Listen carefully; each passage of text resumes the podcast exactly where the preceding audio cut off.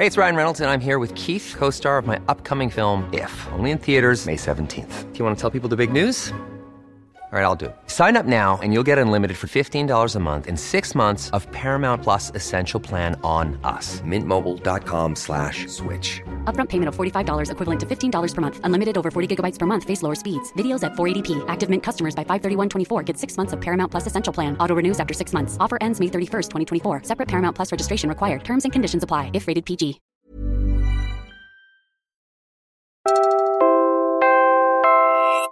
You're listening to Puma Podcast. As of Morbidity Week 35, November 2, 2023, meron na tayong naitalang 3,728 suspect cases ng leptospirosis nationally. Ito ay 70% na mas mataas kumpara sa mga kaso na naitala during the same time period last year. Hi, I'm Franco Luna, Puma Podcast, and you're listening to Teka Teka News. Cases are rising again, but no, we're not talking about COVID. Leptospirosis is a deadly disease that keeps spiking with every onset of the rains.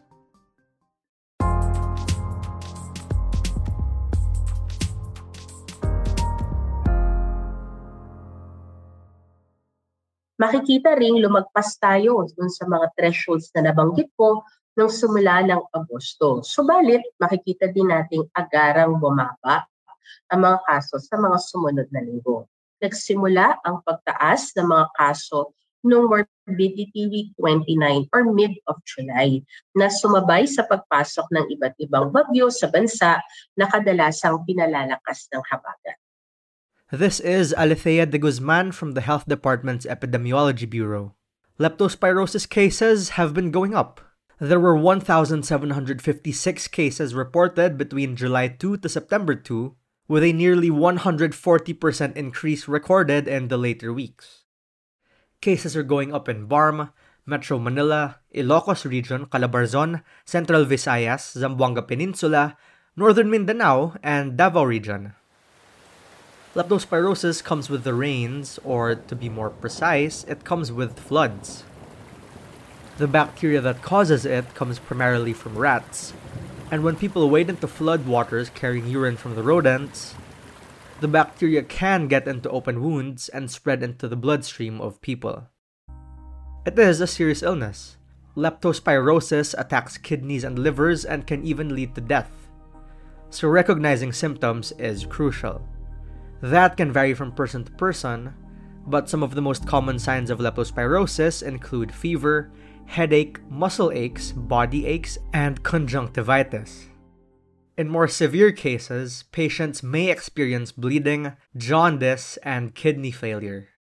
Mahalaga yung tuloy-tuloy na pagpapantay natin dahil posible pang tumaas sa mga kaso dulot ng tuloy-tuloy pa na pagsama ng panahon at meron pa tayong mga bagyong pumapasok sa bansa nito mga nakaraang linggo o di kaya posibleng tumaas pa to dahil sa mga delayed consultations o delayed reporting sa ating sistema.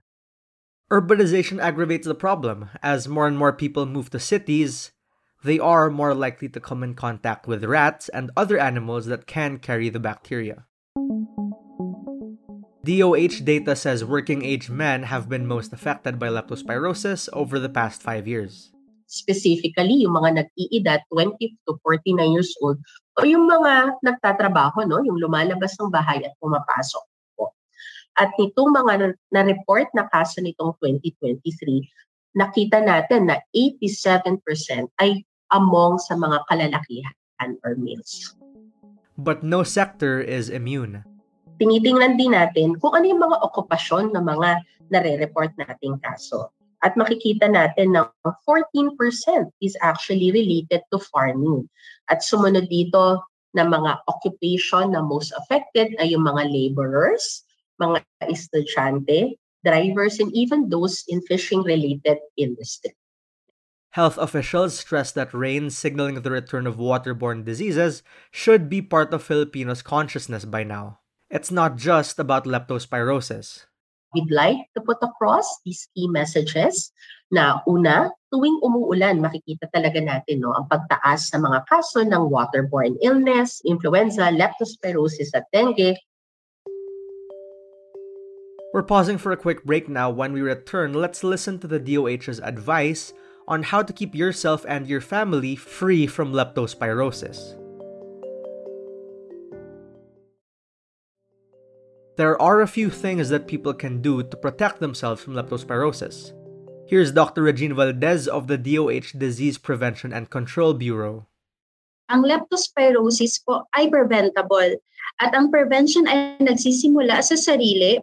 At ito ay maaaring gawin sa pamamagitan ng practicing ng good personal hygiene, pag-iwas sa paglusob sa baha o sa mga potentially contaminated bodies of fresh water, pagsuot ng mga protective footwear kagaya ng boots, paghugas ng sabon at tubig, ng paa matapos lumusob sa baha, pag-inom ng malinis na tubig at pagpanatiling malinis ng bahay at kapaligiran.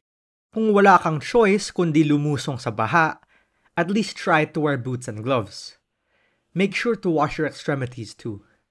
And as much as you could, keep your households and your communities safe from rodents. Mahalaga po ang pagsunod sa mga environmental sanitation interventions po, kagaya ng una, paggamit po ng mga traps, vermin and rodent poisons po, pag-alis ng mga temporary habitats, at pag-practice po ng good animal husbandry sa mga livestock at pag-conduct po ng regular inspection po of vermin and rodent activity po upang mahanap at masira ang mga lugar na pinamamahayan ng mga daga at rodents. To these ends, segregate your waste and regularly clean your drainage. Should anyone still have the misfortune of getting infected, be aware of the symptoms and report immediately to your doctor or health centers.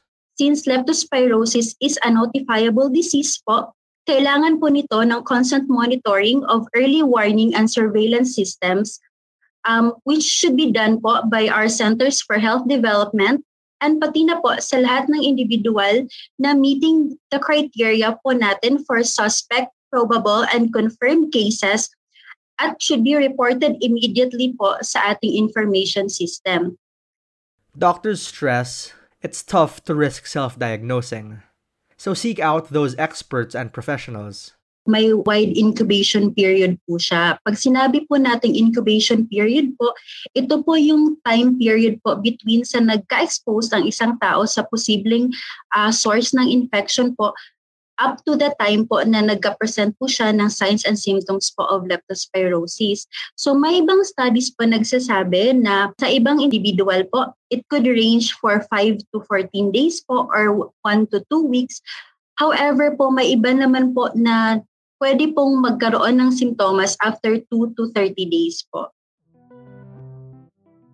Here's Epidemiology Chief Alethea de Guzman again.